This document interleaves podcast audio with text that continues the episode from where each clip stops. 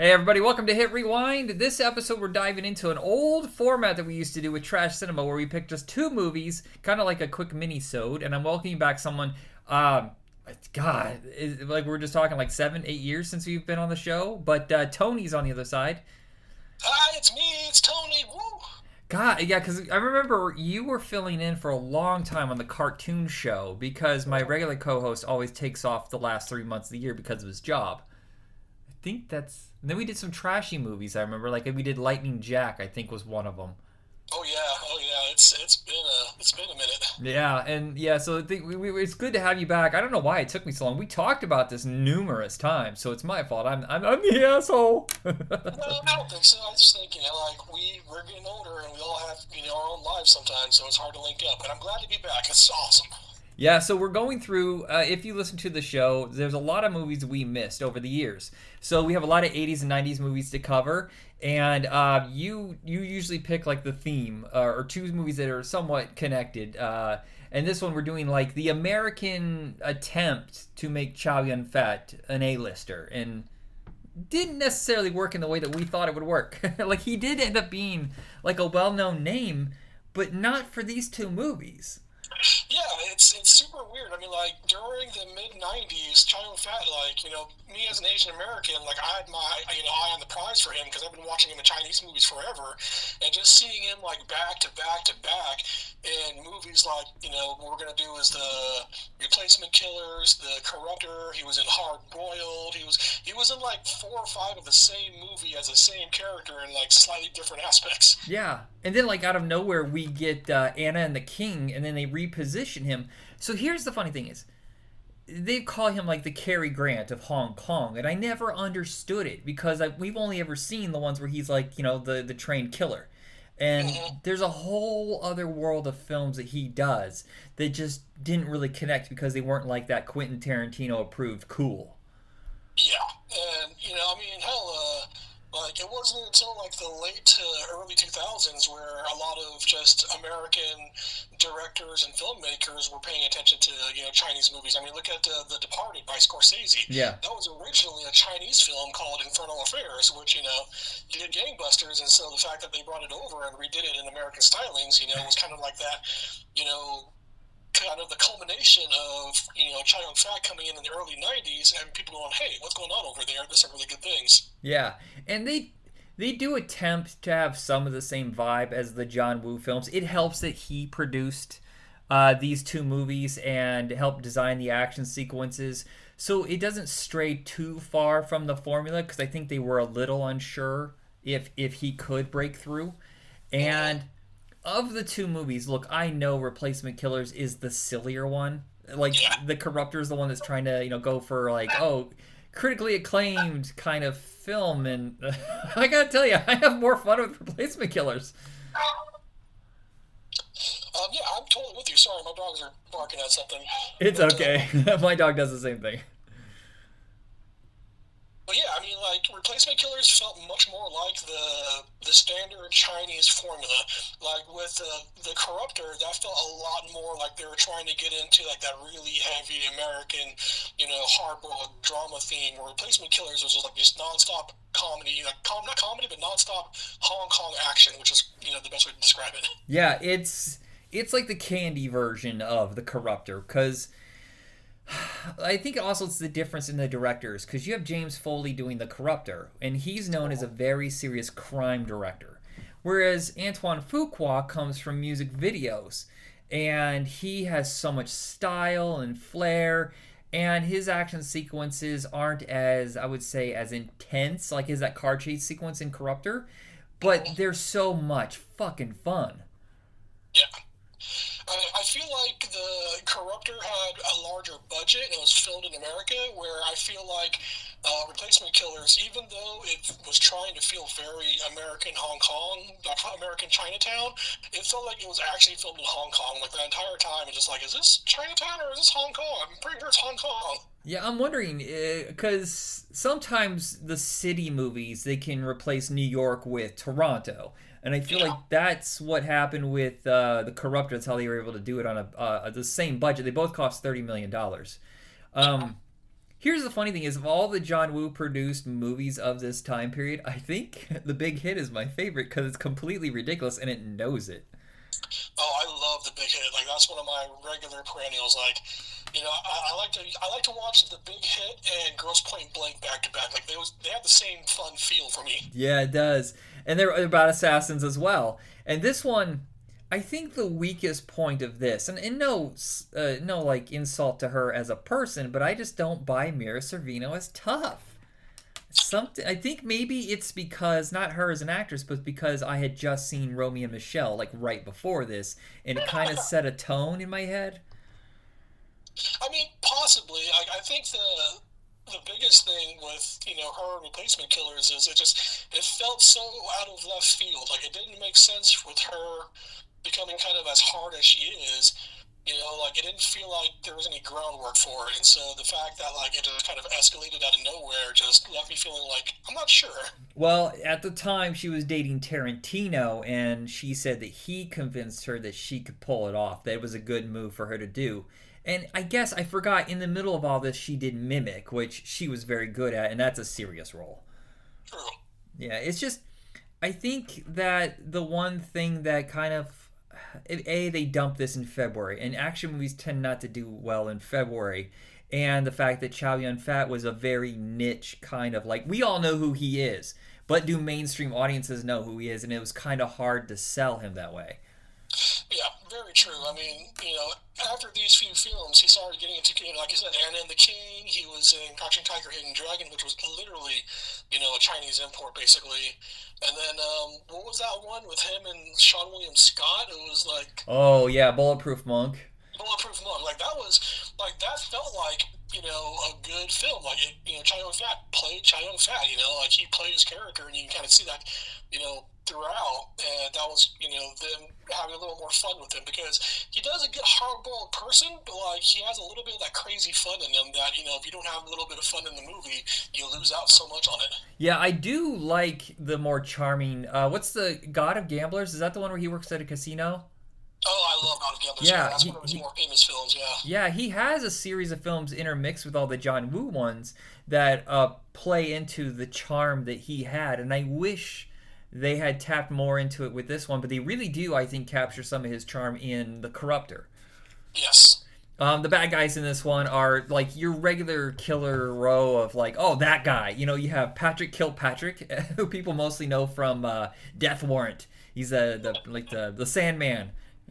um, uh, we have uh, oh, doggone it, Danny Trejo. We have Till Schweiger. Till Schweiger. oh, yeah.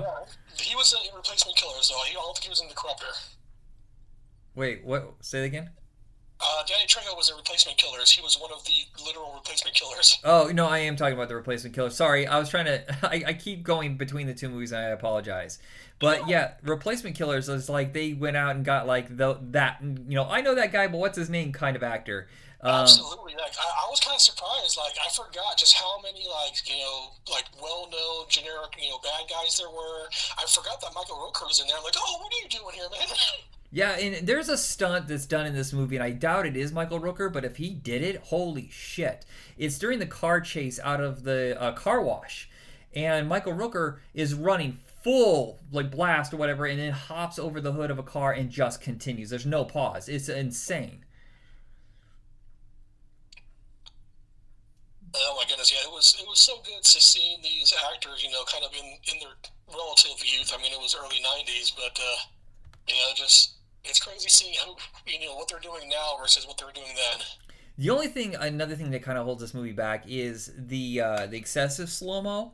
Like he's trying, uh, uh, uh, Antoine Fuqua is trying to replicate some of the John Woo feel, but I don't think he knows how to capture the slow mo because he holds on it for too long, and in the way the movement of the camera, it, it doesn't work in the same way that Woo would.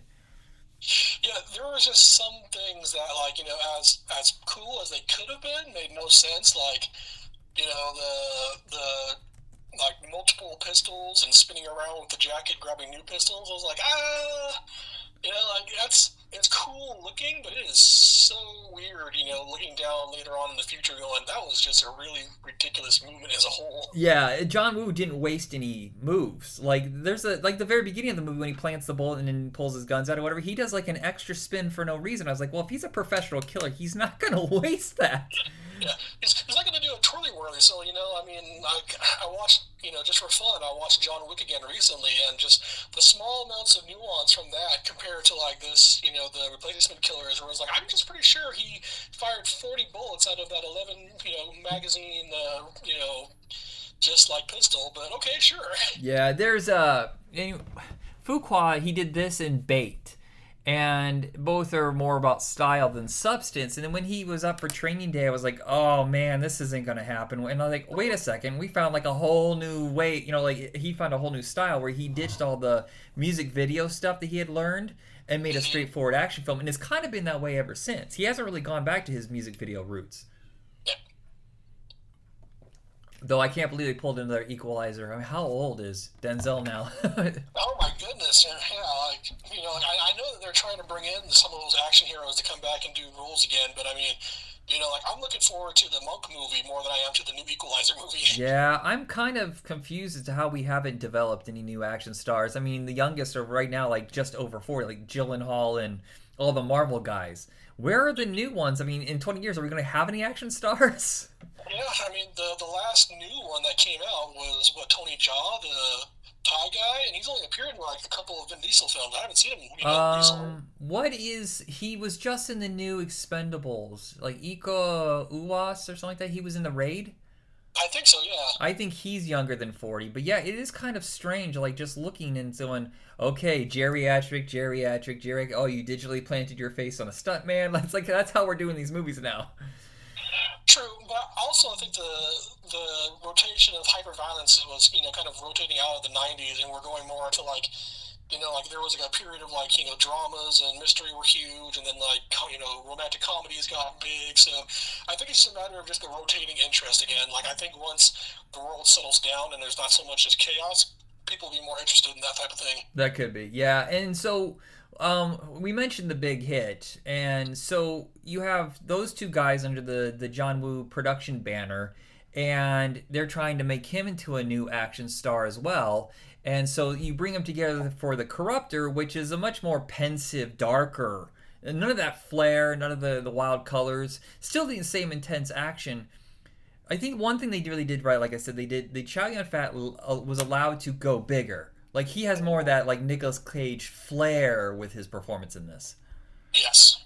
And I don't know, man. And Mark Wahlberg is at that point where he's still like the old shucks. I'm the young whippersnapper. Like I got this charm in me. I was like, I don't know if I buy that.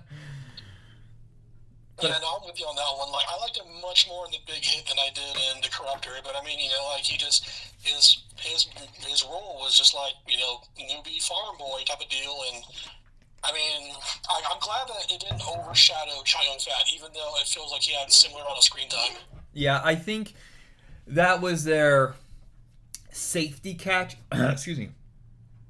Frog in my throat. Safety casting because like, well, we got to appeal to American audience and younger guys, whatever. So let's get him. You know, so it seemed like that was uh, why they chose him. But also, like, this didn't do anywhere nearly as well as Replacement Killers, and Replacement Killers wasn't that big of a hit. No, that one's kind of just like out a year before the Corruptor, and so it felt like it was kind of a filler or like a little baby step for, you know, like the Asian American populace to kind of be ready for like the dramatic role of Yun Fat in America. Yeah, it felt more of a intro to that than it was for American audience to learn about this Asian actor. Well, it is interesting. If you look, there's a line of demarcation every decade where you change out the old guard um, and it's right around 96, I feel, is when everybody said, okay, we're tired of Stallone. You know, the big muscle guys, you know, Van Damme, Seagal, uh, Schwarzenegger. It, and they kind of moved on because we discovered Jackie Chan and there's Jet Li and Chow Yun Fat. So this feels like that next cycle that's ready to roll. And, and it would blow up over the next couple years. Yeah, true. And you know what I did like about Chow Yun Fat was like he was never in these films like a hyper martial artist. You know, it wasn't like him doing fancy footwork, fancy handwork. It was just him shooting like a detective and Yeah. just you know come around the corner and you know blasting. Well, and So, the and the acting know- the acting was critical to any of his roles. Yeah, so like it was just it was nice. It was nice seeing him in those roles again because you know he doesn't really do those hard role detective roles anymore. Or he didn't do them for quite a bit of time, and so like just being that happy-go-lucky, you know, is he a crooked cop? Is he a good cop, bad cop? You don't know. Just you know, like it's more polarized these days whenever he pops up in film. Yeah, I love the fact that he is protective of Mark Wahlberg in this. Like he goes, you know, I know who I am, and yes, I have been corrupted, um, and, and I've been dragged down this road, but it was of my own volition. And when they want him to drag his partner into it as well, uh, he doesn't want that to happen. And spoilers, when he does sacrifice himself, that is such a noble, uh, understandable moment because he feels like he's gone too far f- down the road that he can't be redeemed, but the kid can. hmm I mean, I, it just know, like I I enjoyed Replacement Killers more because it was fun, but like I think for the palette of a good story, The Corruptor just had a lot more going for it. There was a lot more solid development, character development. It was a beginning, middle, end, and it wasn't just like one single day of rampant violence. Right, and the Brian Cox character, being the gambler that he is, is that that that weakness spot. You know, like on the Death Star, that's Mark Wahlberg's you know Death Star blow up spot. Is they know they can get to him through his father, and that's such a real human moment because he refuses. As mad as he is with his dad, he refuses to let him just get killed because of his debt. hmm Um, the villains in this one, uh, Ric Young. Good lord, is he good at like this contemptible fucking Urgh, like he has this shit-eating grin that he knows he has you in the you know his palm or whatever, and it's so frustrating. But he's damn it, he's good in that role. Oh yeah, oh my goodness! Like just seeing him in that role and just you know like hating his guts and knowing that he's acting. You know, it's like oh my god, I, I forget sometimes that he's just not this asshole. What else do I know him from? Because I feel like there's another role like this where I'm just like, okay, yeah, they cast him just right. Is it? What is it? Like transporter? Maybe? Is he the bad guy in transporter? Possibly, I, I don't know. Like hmm. know, as an Asian person, I hate saying this, but like they cast Asian people in similar roles. So I mean, even the guy that played Benny Wong, I'm like, oh, it's Uncle Benny. He, he's literally Uncle Benny and everything. Yeah, that's what I was wondering because I saw this and I was like, wait a minute, this is like eight months earlier. He was the Uncle Benny in Lethal Weapon 4. So is this a thing that he usually gets cast as? Yeah. Huh. like, is this, like, is this like a consistent universe? It's like, no, they're just lazy writers. He's Uncle Benny here, he's Uncle Benny there. Just, you know, saves on time. That's weird. That's like the way that um, there's somebody else that they would do that. There was a French guy who always played like a waiter, and he always did this thing with his mouth, whatever, like this big pop mouth, whatever. And he was always a waiter, and that's the only, always the same name that he would do. And I was like, that's weird. Is that on purpose? And I wonder if that's that way with the guy who plays Uncle Benny. I mean, possibly, you know, just as a kind of inside, you know, joke in the community for whoever's casting or just as the actor himself. I mean, you know, maybe like he has like a nameplate and it just saves time for that. Yeah. Um, but yeah, you are correct on that though. That the typecasting is exhausting. yeah. Um, you said it best, you know, like, you know, generic, you know, villains. Like you have uh, Danny Trejo. I'm like, oh, we need a generic Mexican villain. Let's just bring Trejo in, you know? Yeah. Like, work. It is. I wish they had given them something to do besides be the killer, like you know, like some sort of character traits, some dialogue. They didn't give him anything, and I didn't think that was intimidating. Like, oh, it's like Michael Myers. We don't know who he really is. Like, no, no, give them something to work with, please. Yeah, I mean, even the line that you know they had spoken to him was like, "Earn your money." I'm like, yeah, like literally, he's not here for anything other than just being like extra guy shooting at air. Yeah. Um, of of the two movies, yeah, the, Corruptor is the better on paper. You know, like the more uh, respectable film, but the Replacement Killers is just like one of those fun Saturday afternoon, you know, popcorn movies. Yeah, you know, and, there's always going to be actors that have like that huge variance of like what was good versus what was fun. I mean, Van Damme's a great example. And same thing, Van Damme's is like, okay, well, some of them had good plots, but some of them were just straight Van Damme fun. Oh yeah, we because that's that's the last episode we did together. It was like the summer of 2016 where we did Knockoff and Double Team. Yeah, And god damn it, those are not good movies, but fuck, they're fun. They're so much fun. Absolutely, like they're just the, the plot was nonsense, the you know direction was nonsense, but like just the action, the you know the communication, the dialogue, like they're just made to be fun movies, and that's it. Yeah. All right. So our next episode, we're gonna be doing what the Last Boy Scout and Bulletproof, kind of the beginning and end of Damon Wayans for a while as a leading guy. You know, like two action bookends. Yeah. All right. Thank you, Tony, for another great episode, and thank you for coming back. Thank you. Have a good day. Your check will be in the mail. All right. That was cheap. Bye. Bye.